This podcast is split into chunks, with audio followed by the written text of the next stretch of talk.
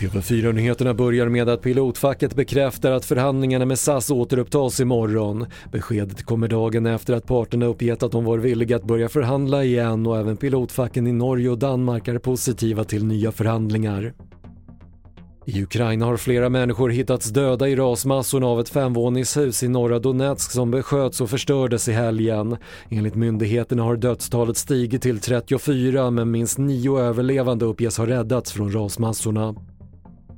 Allt färre drunknar visar nya siffror från Svenska livräddningssällskapet, och antalet ligger nu på lägsta nivån för juni månad på hela 2000-talet. Enligt statistiken var majoriteten av de som drunknade i juni i år äldre män, och som i regel gett sig ut på simtur ensamma.